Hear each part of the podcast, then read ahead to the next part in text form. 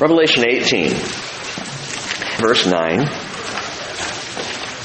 And the kings of the earth who committed acts of immorality and lived sensuously with her will weep and lament over her when they see the smoke of her burning, standing at a distance because of the fear of her torment, saying, Woe, woe, the great city Babylon, the strong city, for in one hour your judgment has come. And the merchants of the earth weep and mourn over her because no one buys their cargoes anymore. You know, a lot has changed in how we do business and conduct commerce. We used to go to department stores. Now we go to Amazon. Right? See, there they are. We used to ride the escalators. now we just scroll. We used to play hide and seek in the rounders, my brother and my dad and myself. now we hide behind a false sense of user anonymity. Uh, we used to pay cash. Remember that? Remember cash? We wrote checks. Uh, we would swipe cards. That was a new thing. Well, now we all we have to do is type in a three-digit code. Things have changed.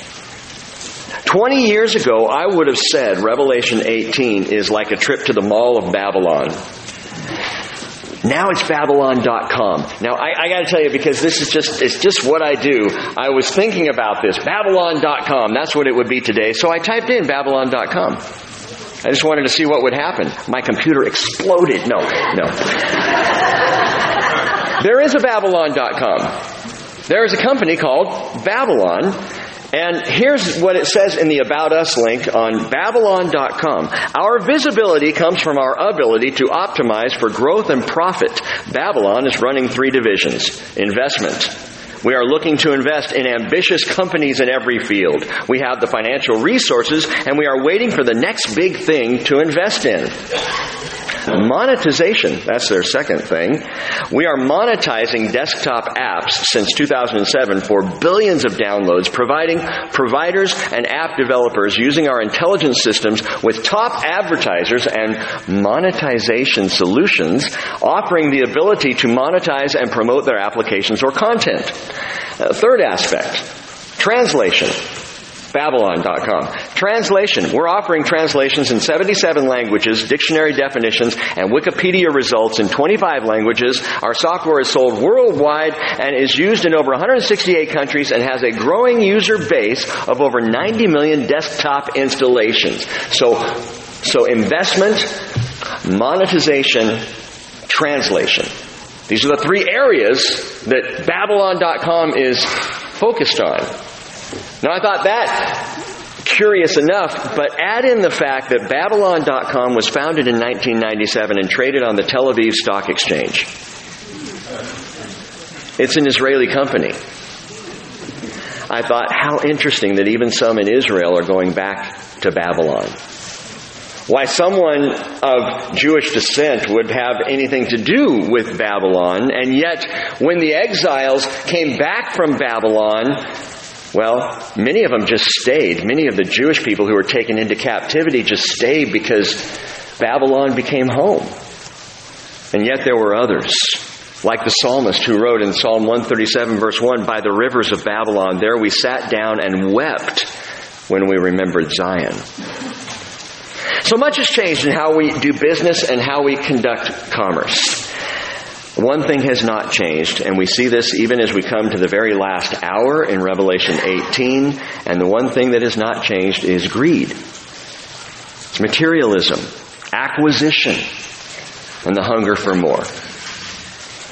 Matthew 16:26 Jesus said, "What will it profit a man if he gains the whole world and forfeits his soul? Or what will a man give in exchange for his soul?" Revelation 17 and 18 come together. They come as a pair. They are in sequence. That is, Revelation 17, I believe, happens before Revelation 18. And in chapter 17, we saw the crushing of religious Babylon, which is that amalgam of all false, external, superficial religion. That one world religion at, at the end of the age, in the final seven years that we see ultimately crushed by those who attend, those who are involved with it, they're done with it, they're through with it, they crush it. Revelation 18 is sacked Fifth Avenue. The fall of commercial Babylon. Commercial Babylon is not the religious center. No, it is the center of power and politics and profit in the brief kingdom of the Antichrist. And so we see this beginning to play out in chapter 18, even as the kings of the earth who committed acts of immorality and lived sensuously, sensuously with her will weep and lament over her when they see the smoke of her burning. We're talking about truly a city that is burning down. A city that is being destroyed and the merchants of that city are terrified, standing at a distance because of the fear of her torment, saying, Woe, woe, the great city Babylon, the strong city, for in one hour your judgment has come. An entire city destroyed in a single hour. Is that a literal hour? Well, it's repeated two more times in the chapter. If you look down at verse 17, for in one hour such great wealth has been laid waste. Doesn't take long. Down in verse 19, at the end of the verse, in one hour she has been laid waste. Now understand this in context. John's writing in the first century. The apostle John, who received the revelation on the island of Patmos, he's writing all this down. He's writing it down at a time though when the felling of a city would happen by battle or by siege, and this would never go quickly. This would never happen in a single hour. Even a day would be impossible, unthinkable. Of course, John never saw the nuclear blast at Hiroshima. He didn't witness the fallout of Nagasaki. He didn't see the, see the World Trade Centers come down on 9 11 in the space of an hour. By the way, side note, you know, when the Twin Towers were built, there was a, an editorial that was published in the New York Times. And the editorial stated, quote, these towers will either be monuments to man's ingenuity or the world's biggest tombstones. John hadn't seen any of these things. He hadn't seen a city fall in an hour. He probably, however, knew of a city that had. Maybe you do too. That city went by the name of Babylon. Babylon fell. Turn back in your Bibles, if you will. Keep a finger there in Revelation 18. Go back to Daniel chapter 5. Daniel chapter 5. It's 539 BC. And at that time and in that year, and we know the date because of historians like Herodotus, who wrote within 50 years of this occurrence, 539 BC, it was October of the year, and outside the massive city walls of Babylon, the armies, the combined armies of the Medes and the Persians, were laying siege to the city. But they couldn't get in. The walls of Babylon were huge. It was said that six chariots could ride side by side along the top of the walls of Babylon. It was an impenetrable city. And so on the inside, while the people were under siege, they weren't too concerned. They could last months with the city stores in Babylon. No worry whatsoever. Well, Daniel chapter 5 verse 1 tells us Belshazzar, the king, held a great feast for a thousand of his nobles and he was drinking wine in the presence of the thousand. Belshazzar was a co-regent of Babylon. His, of Babylon. His father was named Nabonidus. And Nabonidus was really not a stay-at-home king. He was more go off and fight foreign wars kind of a king. So he was gone. He's out of the area. And Belshazzar, this buffoon, is home watching the farm and not doing a very good job. Verse 2 tells us when Belshazzar tasted the wine, he gave orders to bring the gold and silver vessels which Nebuchadnezzar, his father, literally his, his great grandfather, had taken out of the temple which was in Jerusalem. So that the king and his nobles, his wives, and his concubines might drink from them and then they brought out the gold vessels that had been taken out of the temple, the house of God, which was in Jerusalem. And the king and his nobles, his wives, his concubines drank from them. They drank wine and praised the gods of gold and silver and bronze, iron, wood, and stone. Why in the world would Belshazzar be partying at a time like this? Well, as I said, the city was impenetrable, or so they thought, and he was inebriated. Maybe that's why Proverbs 31 says it's not for kings to drink wine. it's not for them to get drunk and forget themselves. Well, he had. And in verse 5, suddenly, I just love this story. The fingers of a man's hand emerged and began writing opposite the lampstand on the plaster of the wall of the king's palace, and the king saw the back of the hand that did the writing. Then the king's face grew pale.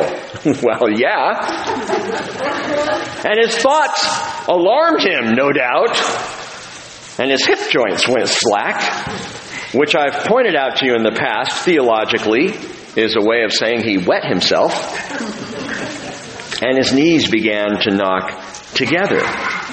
The king called aloud to bring in the conjurers and the Chaldeans and the diviners, and the king spoke and said to the wise men of Babylon, Any man who can read the inscription and explain its interpretation to me shall be clothed with purple and have a necklace of gold around his neck and have authority as a third ruler in the kingdom. A third ruler because Belshazzar was second and his father was Nabonidus was first. And then all the king's wise men came in, but they could not read the inscription or make known its interpretation to the king. And King Belshazzar was greatly alarmed, and his face grew even paler, and his nobles were perplexed. The queen entered the banquet hall because of the words of the king and his nobles, and the queen spoke and said, O king, live forever. Do not let your thoughts alarm you or your face be pale, and please change your shorts. I'm sorry, no, she didn't say that. It's my own interpretation. There is a man in your kingdom in whom is a spirit of the holy gods. And in the days of your father, illumination, insight, and wisdom, like the wisdom of the gods, were found in him. And King Nebuchadnezzar, your father, your father the king, appointed him chief of the magicians and conjurers and Chaldeans and diviners. And this was because an extraordinary spirit knowledge and insight, interpretation and dreams, explanation of enigmas and solving of difficult problems were found in this Daniel, whom the king had named Belteshazzar. Let Daniel now be summoned and he will declare the interpretation. Skip down to verse 23. Daniel is now speaking with this buffoonish king, and he says, You have exalted yourself against the Lord of heaven.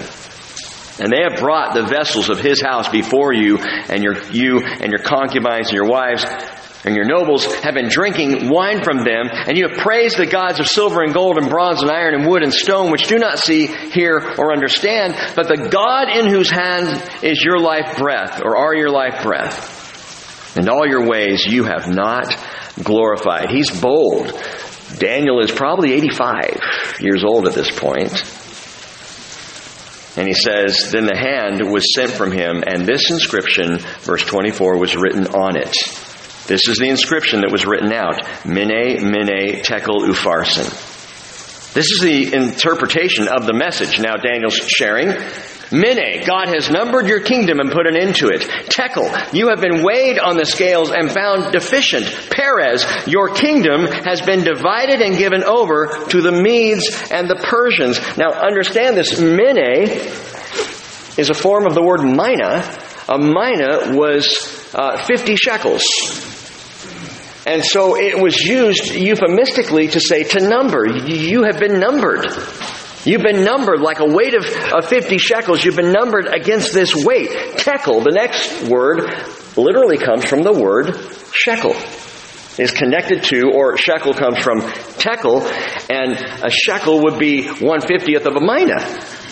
And the shekel was the standard weight. So how you would weight the value of something in the marketplace, in commerce, you would weigh it against the value of the shekel. And he says, so you have been numbered, mina, mene, 50 shekels.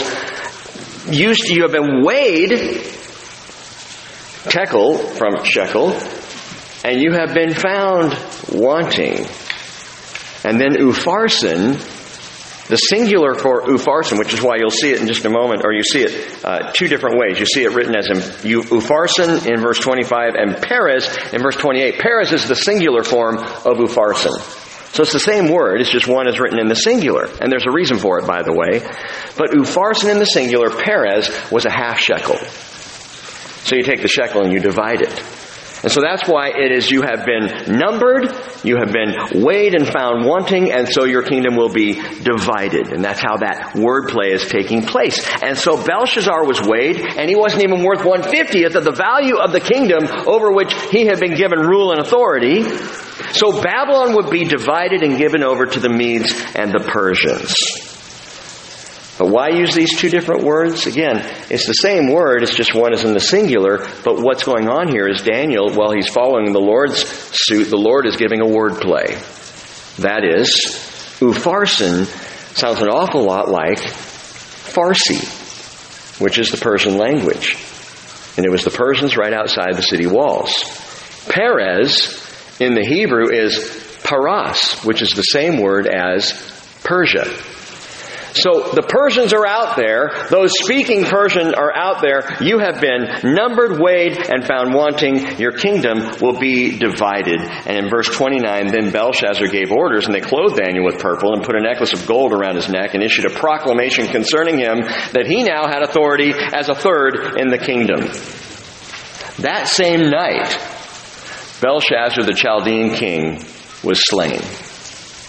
So Darius the Mede received the kingdom at about the age of 62. Interesting. So Herodotus tells us this way. The history that was written, extra biblical history, but this is legit. On this October night, with the city under siege, as we read, Belshazzar and his nobles feasted inside. And while that was taking place, a brilliant uh, general on the outside by the name of Cyrus, he diverted the Euphrates River. This was just brilliant. He diverted the river itself into a basin six miles north of Babylon. The water level in the Euphrates dropped to ankle deep, and the men entered the city through the channels running underneath the walls, the canals that allowed water into Babylon. They just walked right in. They walked in, they got to the city center before the guards even knew what was happening. They took down the city in one hour.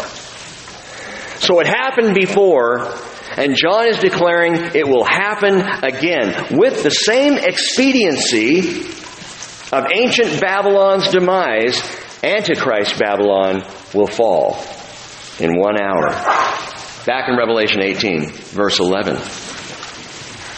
It says, And the merchants of the earth weep and mourn over her because no one buys their cargoes anymore. Interesting, when religious Babylon was crushed, in chapter 17, how'd the people respond? Do you remember? They party. They feast. It's joyful. The kings and the leaders and the users of false religion, as I said, they exploit it until they have no more use for it, and then they turn on it, they strip her down, feast on her flesh, and burn her to a crisp. Mystery Babylon. That's chapter 17, verse 16. There's no love lost between those who would use religion and then be done with religion. They could really care less. And so they celebrate when this religion falls. We no longer have any moral authority over us, any religion over us, and so the world doesn't care for the world's own religious system. But as commercial Babylon burns, there's a great sorrow. There is a worldwide global sorrow, and we see it throughout the chapter. In verse 9, it tells us that the kings of earth weep and lament. In verse 10, it says they say, Woe! Woe! In verse 11, the merchants of earth weep and mourn. In verse 15, they're still weeping and mourning, still saying, Woe! Woe! In verse 16. In verse 18, shipmasters, passengers, sailors, they're all crying out. In verse 19, they throw dust on their heads. They're still crying out. They are weeping and mourning and saying, Woe! Woe! And the picture here is of a devastated people people deeply mourning an overwhelming loss. And the sorrow is not loss over a beautiful city. It's not mourning over the lives that are lost within Babylon. It's not tears over even a power decimated. They're saying, Woe is me. Woe is me. They are mourning their own financial ruin at a time where the global economy has just crashed. With the downfall of the city, the global economy is done for. And that is what's behind the weeping. You know, it's interesting. This is in tribulation. This is at the end of the seven year tribulation. And their greatest sense of mourning and weeping is over the loss of cash. Which tells you something about the heart of humanity. No one's going to care about the environment on that particular day. No one's going to be worried about the rainforest or the resident orcas. Their torment, their sorrow, their mourning is over the loss of their financial strength. The burning of Babylon is a brutal blow to buyers, sellers, investors, and speculators, those whose futures now have no hope. Who have everything tied up in the false security of the global market. Now, if you're an investor, if you're a businessman or woman, if you have financial capital, if you know how to use that and you're involved in that. This is not a judgment about a job or a position, but hear me clearly, this is a judgment about the condition of the heart. And it's a serious judgment. My friends, the Word of God is clear. It is all coming to an end. And then what? And then what? Everything that you've saved up, everything invested, everything stored up, everything put into business, all the growth, all the wealth that we have experienced in this country especially, but across the history of the world will come to an end. And then what? Then what's it really worth? Will we be like Belshazzar, weighed and found wanting?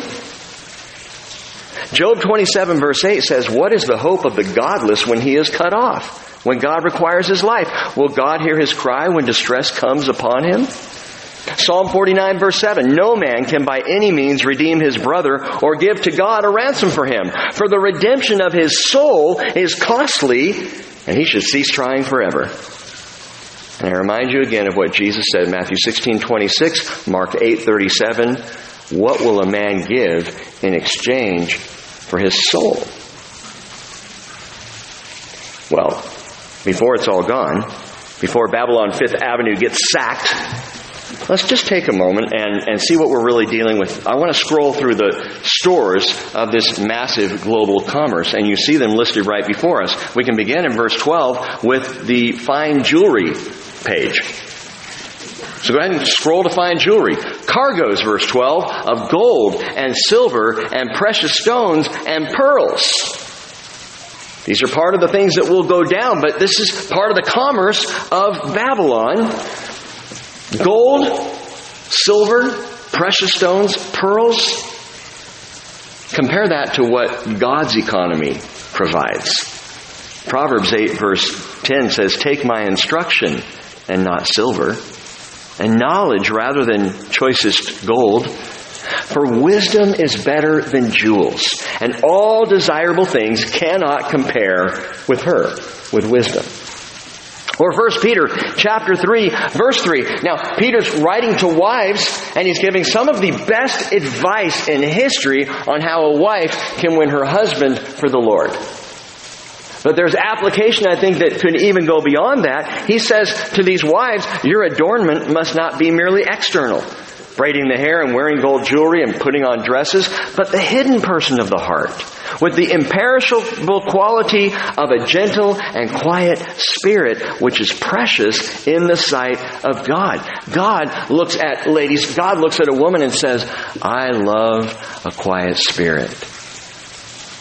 I love a, a gentle woman. This is pre- more precious to God than precious stones or jewels would ever be. And that kind of adornment has eternal value. The adornment that we tend to put on in the mornings has very little value. How do you know? Because we keep buying more adornment. last year's adornment is so last year. But God's adornment is eternal. Well, let's scroll on. Let's go to the prime wardrobe link. Cargoes of gold and silver and precious stones and pearls and fine linen, purple and silk and scarlet. And we're talking about some spendy rags here. scarlet and purple. These colors, I, I, think we shared when we were studying Thyatira that the process of extract, extracting a single drop of purple dye out of a shellfish was highly expensive in John's day. So to have an entire outfit that was dyed purple would be a very spendy proposition. You wouldn't be getting this at the, you know, the, the uh, half off rack at the back of American Eagle. This would be like at the prime rack in Nordstrom. This is the, the expensive stuff. But again, God has such a better perspective. Jesus does. He says in Matthew 6:28, "Why are you worried about clothing? Observe how the lilies of the field grow. They do not toil, nor do they spin. Yet I say to you, not even Solomon in all his glory clothed himself like one of these. If God so clothes the grass of the field, which is alive today and tomorrow is thrown into the furnace, will he not much more clothe you? You of little faith? And in that context, Jesus says, Matthew 6:33, which I think is a great life verse for anybody, seek first his kingdom and his righteousness, and all these things will be added to you. If you will seek the kingdom, if you'll look to Jesus, if you'll make your life and your marriage and your business and your relationships about Jesus Christ, I'll take care of the rest. I got it. You don't have to stress about it, worry about it, fret. Just, just focus on me and I will take care of you. Well, scroll to the next page. That would be home furnishings. Babylon's answer to Wayfair, I think, is what this might be. Every kind of citron wood, and every article of ivory, and every article made from very costly wood, and bronze, and iron, and marble. Now you can take from this list and you can make some really fine countertops, cabinets, and shelves, and tables, and chairs. You know what else you can make? Something that is remarkably prevalent, a big seller during the tribulation. Idols. Idols. These are the things of idolatry. Remember back in Revelation chapter 9 verse 20? The rest of mankind who were not killed by these plagues did not repent of the works of their hands so as not to worship demons and the idols of gold and of silver and of brass and of stone and of wood which can neither see nor hear nor walk. It is remarkable to think that while the world is going through it in the tribulation, people still are idolatrous. In fact, they're even more so. How far the rebellion has come. And 1 John 5:21, that's why John said 2000 years ago, little children, guard yourselves from idols. Anything that you would worship that would be between you and God. See, Jesus came to rip the veil apart, to make the entrance wide open so we could come directly to God the Father. So we could have relationship with God and access to God. Idol worship in all of its forms is what gets between me and the Father. So we've got jewelry and fine clothing and home furnishings, and, and then we come to verse 13 precious perfumes and cosmetics. I mean, it's just like a, a, department store of old. But again, we're online doing this. So, cinnamon and spice and incense and perfume and frankincense. You can get all these things. They're all part of the commerce of Babylon. Get a whiff of this. The global fragrance market for 2018 topped $72.7 billion. Perfume, fragrances, to try and make our stinky bodies smell a little better. 72.7 billion. And you might ask, why do people spend such huge sums of money on expensive perfumes? It, it's more than just wanting to smell nice. Because what perfume does, what fragrance does, is it can change our emotional state. It truly can. It has such a powerful um, effect on us. It stimulates the olfactory nerve, as well as areas of our brain that control emotions and memories. So there are, there are certain smells that have a, a, a good memory. I, I think I've shared maybe years ago, but my grandmother used White Shoulders perfume.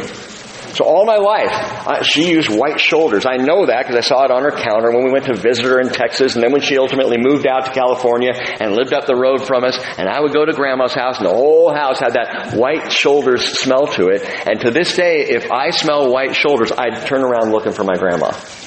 I immediately think of her because that's so embedded in my memory. And there are certain smells and odors, and it doesn't. You know why Starbucks made such a killing on pumpkin spice lattes?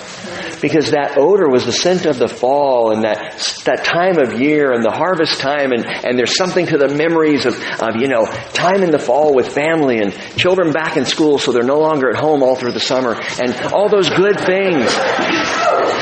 You know, it, so smells do that to us. No wonder in this time of tribulation, it makes sense.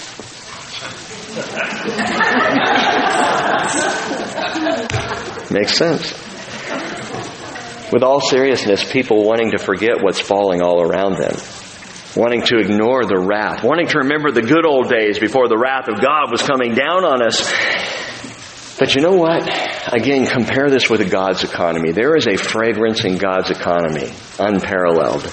A redemptive aroma, if you will. 2 Corinthians chapter 2 verse 14 says, Thanks be to God, who always leads us in triumph in Christ, and manifests through us the sweet aroma of the knowledge of Him in every place.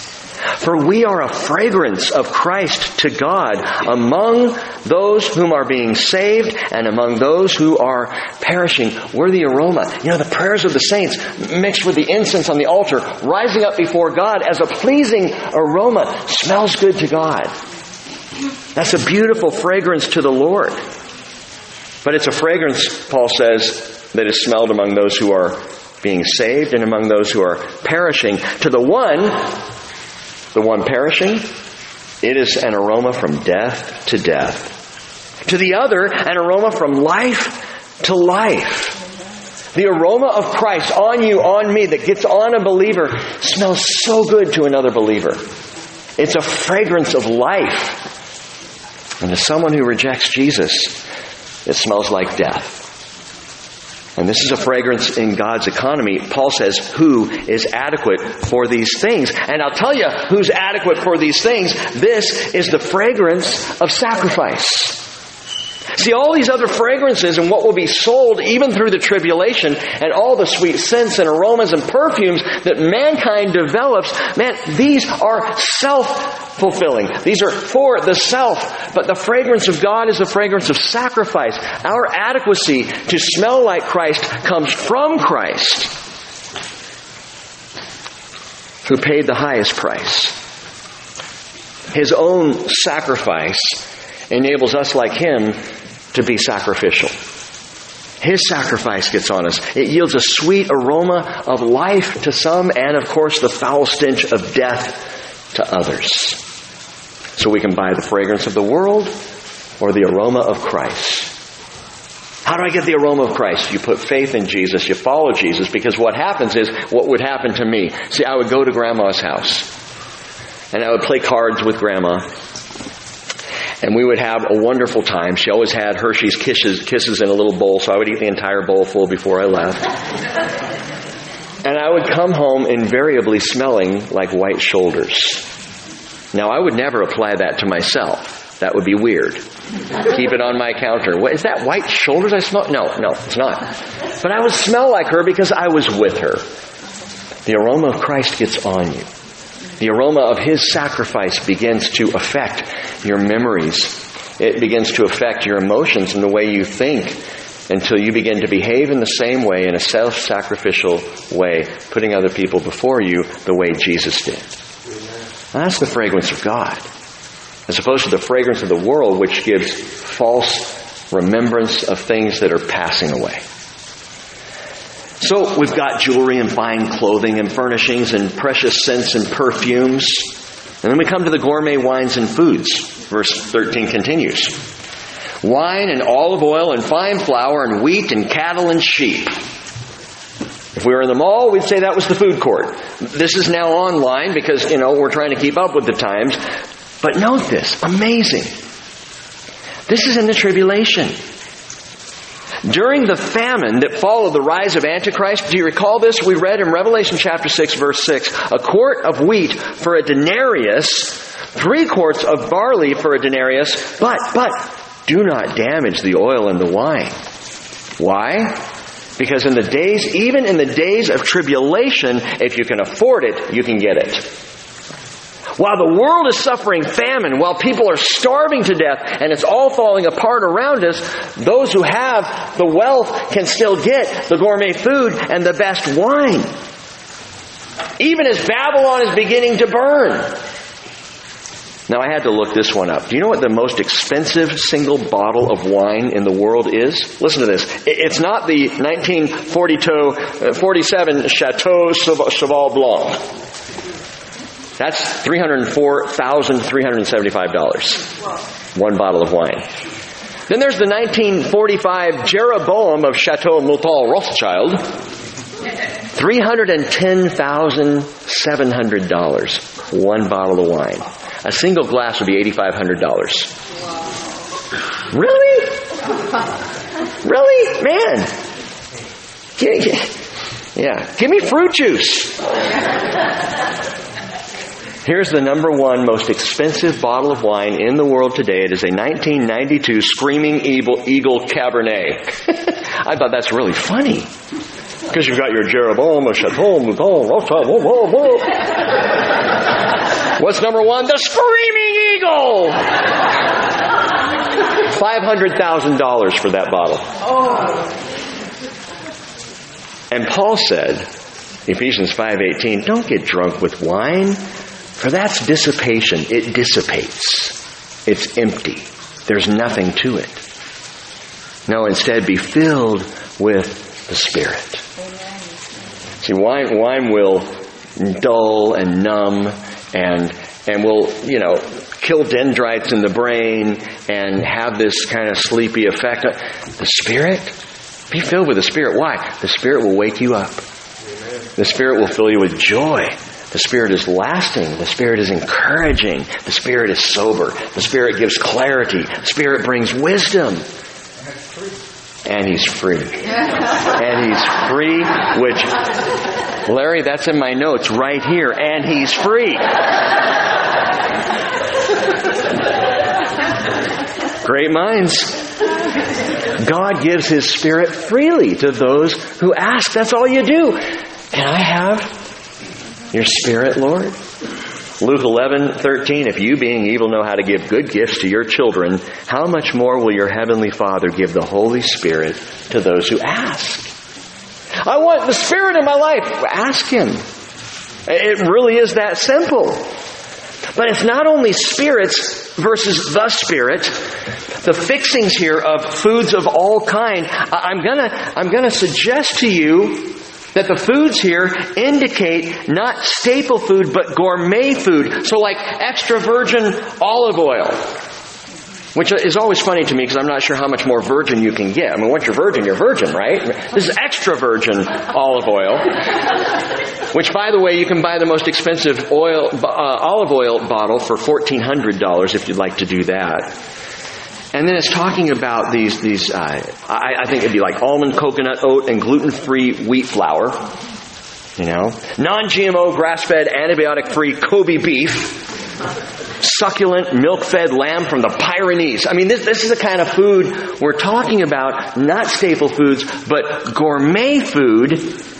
And again, God's store offers so much better than the best that you can buy in the world. Isaiah 55:10 as the rain and the snow come down from heaven and do not return there without watering the earth and making it bear and sprout and furnishing seed to the sower and bread to the eater, so will my word be which goes forth from my mouth. It will not return to me empty without accomplishing what I desire, without succeeding in the matter for which I sent it. The best you can buy, you can't even buy. It's given freely by the Lord. It's the bread of His Word. It's the feeding of the words of God. Jeremiah 15, 16, your words were found, and I ate them, and your words became for me a joy and the delight of my heart, for I have been called by your name, O Lord God of hosts. What I'm saying to you is as we walk down this list, every single thing you see here is a counterfeit to what is better that comes from God. Everything in the list that we can buy, anything we can put our money into, is only secondary or counterfeit to what really comes through the Lord, to what God gives and makes a life worth living. Verse 13 continues, and cargoes of horses and chariots. So we've just come to the luxury automobiles. chariots and horses. How you get around? How you get from here to there? Now, growing up in Southern California, and especially the last few years that I spent there in the 90s, wow, it is a race for the best car. And the most recent and the newest, the luxury vehicles that, that are all over the California freeways. And I guess if you have to sit in traffic that long, you want as good a vehicle as you can get. I don't know. But it's just amazing the competition to the finest cars and the sharpest vehicles. And I remember puttering along in my little Toyota S5, 1974 Toyota S5. We called it the maggot. and you know what? It got us from here to there. From here to there. That's what, that's what a car does. It just transports you. And by the way, can I suggest to you the best mode of transportation? See, Jesus said in John 3 verse 8, the wind blows where it wishes and you hear the sound of it, but you do not know where it comes from or where it's going. So is everyone who's born of the Spirit. Let's walk with the Spirit. Let's let the Spirit transport us to where we need to be. Do we even realize how deeply God values human life, that He would offer His Spirit to come and abide in us? Do you realize how precious that makes you before the Lord? That He would say to you this morning, if you will ask, I will give you my Spirit. See, we don't even do that. We take time to get to know someone. We make sure we can trust someone. We enter into a relationship carefully with someone and then get to the point where we can start to give of ourselves to that person. And God says to you this morning, listen, I want you to know me and I want to know you. Let my spirit enter. I'll enter you today. I will give you all of myself. Which in turn makes you precious to the Lord. By final contrast, we come to the last department of this Babylonian bazaar, and you'll find this department on the dark web, and slaves and human lives. So the last thing here being sold is humanity. This is human trafficking.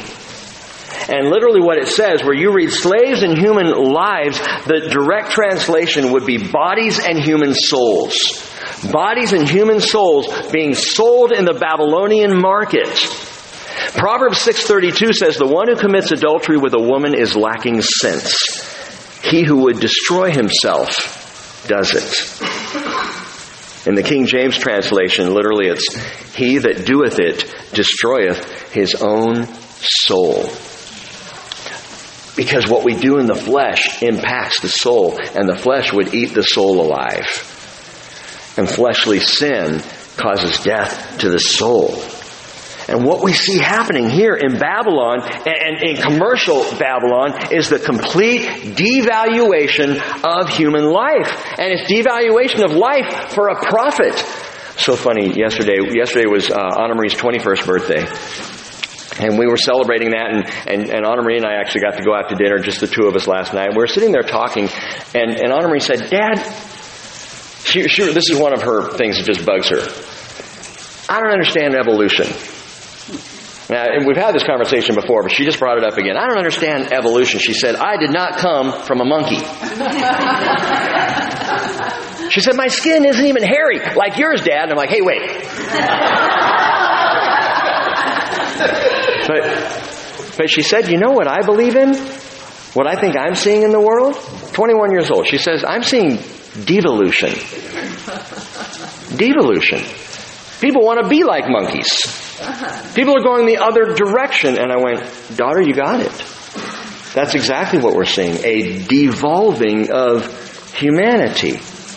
A devolving even of the value of life where human trafficking is a huge billion dollar industry in our world today. By the way, can I just insert this? That the problem with pornography, the deeper problem with pornography, and if you struggle with it, please listen to me on this. The deeper problem with pornography is not simply that it's affecting you and messing with your thought life and that you're looking at images you shouldn't be looking at. The problem with it is, is that it's human trafficking. You're looking at images of people who are being taken advantage of, who are being used. And that's what pornography is engaging in. I mean, the, the depravity of it is, is huge. And this, this market of the pornographic market, but the human trafficking market and what's going on behind the scenes here, it, it, it's, it's horrific. And by the way, this is commercial Babylon. Verses 12 and 13 describe the commerce that is taking place in the capital city of the world at the time. And, and, what is it that all these things have in common? I've already hinted to you, these are not things required for daily existence. None of these are required for daily existence. They are all luxuries. And Charles Ryrie says the depth of their sin is covered with the veneer of luxurious living. And all this goes on in the midst of the terrible judgments of the tribulation. And in verse 14, we're told the fruit that you long for has gone from you, and all things that were luxurious and splendid have passed away from you, and men will no longer find them. And when Babylon Fifth Avenue collapses and the world economy crashes, the smoke of her burning rises up, and mixed with that smoke is what I would call the lament of the merchants. And you can read that. It goes on down verses 15 through 19. It's just the lament of the merchants. Those who are involved in the trade and the commerce are weeping and mourning and crying out, woe, woe, because of the fall and the crash of all this commerce.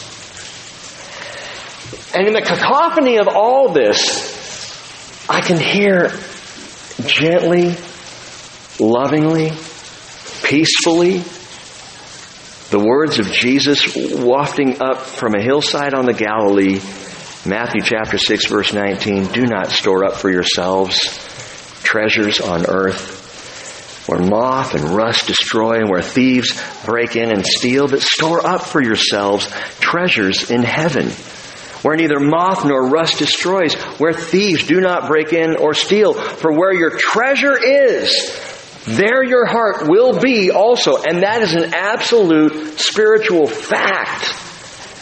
What you invest in is where your heart goes. What you spend money on is where your heart goes. What's valuable to you, materially speaking, is what your heart desires. Jesus says, let your treasure be a heavenly treasure. Let your heart be heavenward, be spiritually minded. And how many followers of Jesus Christ have heard this? Don't store up for yourselves treasures on earth. We hear it, we nod to it, we sing a praise song, and we go home and store up. Turn over to Luke chapter 12 just for a moment. Luke chapter 12. Jesus is telling a parable and by way of application, I want to share this with you this morning. Luke chapter 12, verse 13.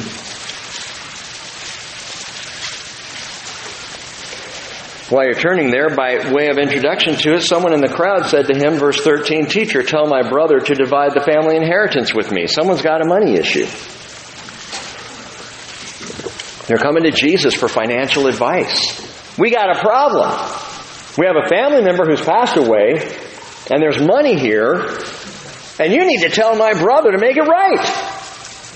Because he's not being fair. Jesus said to him, verse 14, Man, who appointed me a judge or arbitrator over you? What are you asking me for? And then he said to him, Beware and be on guard against every form of greed, for not even when one has an abundance does his life consist of his possessions. You can be the wealthy, you can be the Warren Buffett of the world, and it doesn't make your life right with God. He told them a parable, verse 16, saying, The land of a rich man was very productive, and he began reasoning to himself, saying, What shall I do, since I have no place to store my crops? And then he said, This is what I will do. I will tear down my barns and build larger ones and there I will store all my grain and my goods. And I will say to my soul, Soul, this is funny because he clearly is going mental because he's talking to himself. Soul, You have many goods laid up for many years to come. Take your ease, eat, drink, and be merry. But God said to him, You fool, this very night your soul is required of you. And now, who will own what you have prepared? Jesus says, So is the man who stores up treasure for himself and is not rich toward God. Would you this morning consider yourself rich toward God? Just think about how you handle your own finances. Are you rich toward God? I can't afford to be rich toward God. Okay, allow me to be more crass. How much of your income is spent for the sake of the coming kingdom? Could you say 10%? I keep 90% for myself, but I'm giving 10% to God. Could you say 5%? 1%? None percent? does it does it really matter? Does does does giving really matter? When Belshazzar partied and, and drank on the night of Babylon's fall, you may recall in the story he was drinking from the gold and silver vessels that Nebuchadnezzar had taken from the Jerusalem temple. Bring those vessels. So the, the goblets and the plates and the bowls and things, they were pouring the wine into that and they're drinking it and they're just making fun of the, of the Jews and of the Jerusalem temple. But those, listen, those things that they were drinking from, these were items that had been consecrated for holy use. They had been anointed for temple use. These were only to be used in the worship of the holy God. And I really wonder if, what would happen if we viewed the things that we own as consecrated vessels for God? As vessels for holy use. The, the, things in our homes, the cars that we drive, the, the homes that we own, the, the clothes that we wear, the lives that we live, what would happen if we said, my income is consecrated to God? What would that do for the kingdom? And you all know this, it's rightfully His in the first place. And when we talk about tithing and the idea of giving 10%, and it's already His. The 100% that you have, that He says, I want you to give me 10% so that you remember I'm the one who gave you the other 90. The, in fact, I'm the one who gave you the entire 100. Do we recognize that's His? And He gives it to us. And then He says, and trust me with 10%. Why, Lord? Because, because it'll increase your faith. It'll help you believe in me more. Every time you give that, you'll know whether you feel like you can afford it or not, that God is the one who's providing everything you need. Seek first His kingdom and His righteousness, and all these things will be added to you as well. So He established a, a way of doing it. He's brilliant. God is so wise that even our monetary system, he says, I can tap that to increase their faith and their trust of me. Do we consider what we have consecrated to God? Are we rich to God? Now, Paul, by gracious inspiration of the Holy Spirit, said in 2 Corinthians 9 verse 7, each one must do just as he has purposed in his heart, not grudgingly or under compulsion, for God loves a cheerful giver. So no one here is saying that we need to give till it hurts. And if it makes you grumpy, so be it. You need to give to the Lord and we're all going to be walking around here going, yeah, I gave my tithe. I paid up. Not happy about it, but I did it. Don't do it. Not with that attitude, man. Paul says this is a purpose of the heart. You know why he says that? Because our giving is a heart issue. That's where it comes. That's what it's about. It is not about budgets and it's not about incomes and salaries and paying the church staff and all the other things you might be thinking of. It's none of that. Giving is a heart issue. Where your heart is, or where your treasure is, there your heart will be also, Jesus said. And so we've all got heart decisions to make about how we're going to handle God's provision, how much we're going to consecrate to God of what He's already given to us. But I want you to hear something else and listen closely to this. Equally inspired. Paul wrote in 1 Corinthians chapter 3 verse 11 that no man can lay a foundation other than the one which is laid, which is Jesus Christ. He's the foundation. Now, if any man builds on the foundation with gold, silver, precious stones, wood, hay, straw, each man's work will become evident, for the day will show it because it is to be revealed with fire. And the fire itself will test the quality of each man's work. If any man's work which he has built on it remains, he will receive a reward. If any man's work is burned up, he will suffer loss, but he himself will be saved, yet as through fire. And Paul is talking to believers here. How do you know? Because these are people who will be saved, yet as through fire. They will lose everything, and on the way up, their pants are going to be on fire, but they're going to be saved. Do you want that to be you? Or do you want to be the person who built with gold and silver of wisdom and the precious stones of a quiet heart? Do you want to be a godly person who builds on the foundation of Jesus Christ that which lasts? See, what is so tragic about the fall of commercial Babylon is as it burns to the ground, nothing is left. There's nothing there.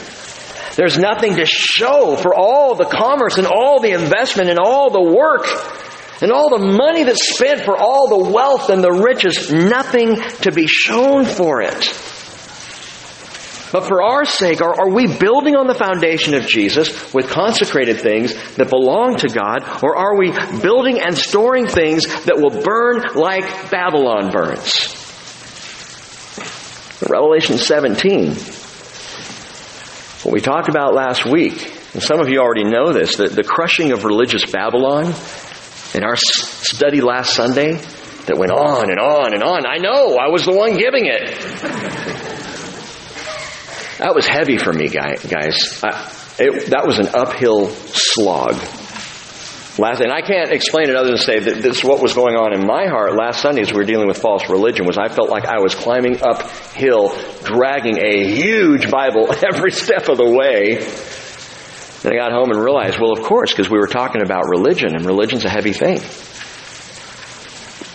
In Revelation 18, the sacking of commercial Babylon, this isn't a heavy thing for me. This is disturbing.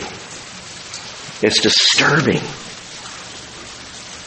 I'll tell you why. See, I, I believe that this is literal Babylon.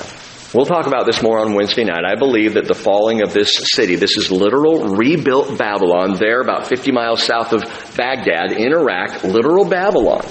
And I believe that's going to be the centerpiece of Antichrist's capital and rule over the earth during the tribulation. And it will be a center of wealth and commerce and all. I, I believe it is literal Babylon. But I see something else, at least by way of example here, that I, I can't ignore. This description, back in 18, the description of the fine jewelry and prime wardrobes and home furnishings, precious perfumes, gourmet food, luxury transportation, and human trafficking, it sounds alarmingly and ominously American. It sounds like our nation. Some scholars would even suggest that commercial Babylon is in reality what is often referred to as the financial capital of the world, New York City. Some go so far as to suggest that this is New York City that is falling, that it's New York City that is burning, that it's New York City that is Antichrist's capital of commerce, and it's just referred to as Babylon. And we're going to look at some compelling prophecies on Wednesday night that at least explain how you could come to that conclusion. We live in the richest nation in the history of the world. And the one struggling most financially among us here this morning is wealthier than 98% of the world's population. We are so used to wealth and luxury in our world. We're so used to it, we don't even know how well off we are. Well, great. Should I go home and sell my car and my house and my stuff and go live under the bridge? What are you asking me to do here? I'm not asking you to do anything. I'm just presenting the information. And by the way, don't confuse poverty with holiness. See, that's utterly foolish. To say that, well, to be impoverished, to have nothing, and to struggle day to day, that's, that's a holy person. I remember coming back from, I was sharing this with a friend this, this week, that coming back from Honduras, uh, one of the, was like a second trip, I had taken a bunch of uh, teens to Honduras on a mission trip, and we spent two weeks there, and uh, coming home, all the Honduran people, we, we were out literally in the jungles, and we were going to village to village, and the poverty was just unbelievable, unbelievable poverty. And we came home, and I remember one of the girls in the youth group standing up and saying, I want to go back to Honduras because those are the most spiritual people I have ever known in my life. And I remember sitting there going, they're all sleeping together. The men get drunk and don't work. These are, these are some of the most sinful people I've ever seen in my life. The people that, that we interacted with and worked with.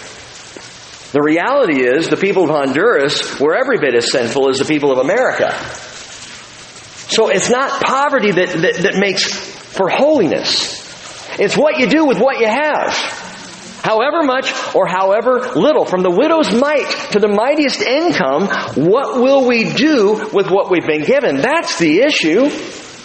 Now, if the Lord puts it on your heart to sell everything and go in a foreign mission field, you better do it if He's telling you to do that. If he's telling you that your, your paltry giving or your lack of any kind of giving whatsoever to anything kingdom related should be convicting, let it be convicting. Yeah, but what if I start giving and then I can't meet my monthly? All these things will be added to you, Jesus said. One more thing I want to read this to you. I'll end with this. But First Timothy chapter 6 verse 17 Paul wrote to young Pastor Tim, and he said, Instruct those who are rich in this present world. And by the way, instruct those who are rich in this present world not to be conceited or to fix their hope on the uncertainty of riches, but on God, who richly supplies us with all things to enjoy. Instruct them to be rich in good works and be generous and ready to share, storing up for themselves the treasure of a good foundation for the future so that they may take hold of that which is life indeed. Again, it is not about how much we have, it's what we do with what we have. And as we see commercial Babylon going down, and it will go down, and the entire global market will crash and never recover, Be rich to God. Be rich to God. I mean, that sums up everything that I'm seeing here. Be rich to God. Be generous. Be ready to share. Consecrate whatever possessions we may have for His purposes. Let's put our money where our faith is. 2 Corinthians 8 9. For you know the grace of our Lord Jesus Christ, that though he was rich, yet for you, for your sake, he became poor, so that you through his poverty might become rich. Would you pray with me? Lord, the whole money thing. It's, it's remarkable, but it's true that it's one of the biggest struggles that we have as people of faith. Trusting you with our financial decisions. Our tendency, our desire to want to store up, to prepare for a rainy day, to have excess in reserve, to be, to be ready. And yes, Lord, you've called us to good stewardship. But I suspect, well, Lord, I'll just pray this about myself. I often use the word stewardship instead of stingy. And I, I, begin to recognize, Lord, that to be a good steward of the things of God is to invest the things of God in the kingdom of God. And I pray, Lord Jesus, that you will give us a heart for this. Your servant Paul wrote, each one must do as he has purposed in his heart. And I pray that you would convict our hearts of your purpose for us. And may we, Father, may every person in here make decisions financially not based on the words of Pastor Rick, but based on the words of Scripture. May we all recognize the conviction of our hearts where money is concerned and do with your provision as you desire. May we find the joy of generosity. May we see the result of truly trusting you. And may we not be like commercial Babylon, storing up for a great destruction. May we instead, Lord, recognize the valuable things of Jesus. All the contrasts we talked about this morning between the world system of commerce and finance and what is of Jesus, what's truly valuable and precious. Father, my prayer is that we would not be weighed and found wanting. But Lord, our weight would be the presence of your glory and your Spirit in us and among us. Lord, we give you this time and we pray, Holy Spirit, work on our hearts a little more. Convict us of what we need to be convicted of. Comfort where we need comfort. Encourage where we need to be encouraged. But Lord, don't let us walk out of here without truly considering the generosity of Jesus Christ on the cross. We pray in Jesus' name. Amen. There are two ways you can live. You can live for self, or you can live for Christ. And one of the things that makes it most obvious in the choice that we're making is how we handle our finances. So my challenge, my encouragement to you, which I've had to be dealing with all week personally, is how we're using what we've been given for the sake of Jesus. The more we use it for Him, the more joyful, the more free, the less stress, because it's about Him. If you don't know Jesus, if you haven't given your life to Jesus, His is the best way to live. And we invite you this morning while we sing this song, you can come to any of the four tables and pray and ask Jesus to enter your heart today. Ask Him for His Spirit. He will give His Spirit freely, immediately. And if you know Jesus, maybe you've been struggling financially. And, and you're just not sure of His provision. You want to come pray? Let's pray about that. Maybe you've been so blessed financially you don't know what to do with it. Well, let's pray about that. Put that into the hands of the Lord and let Him, let Him show you what He would have you do. But let's sing to Him and come to Him. Would you stand with me and come if you have any need?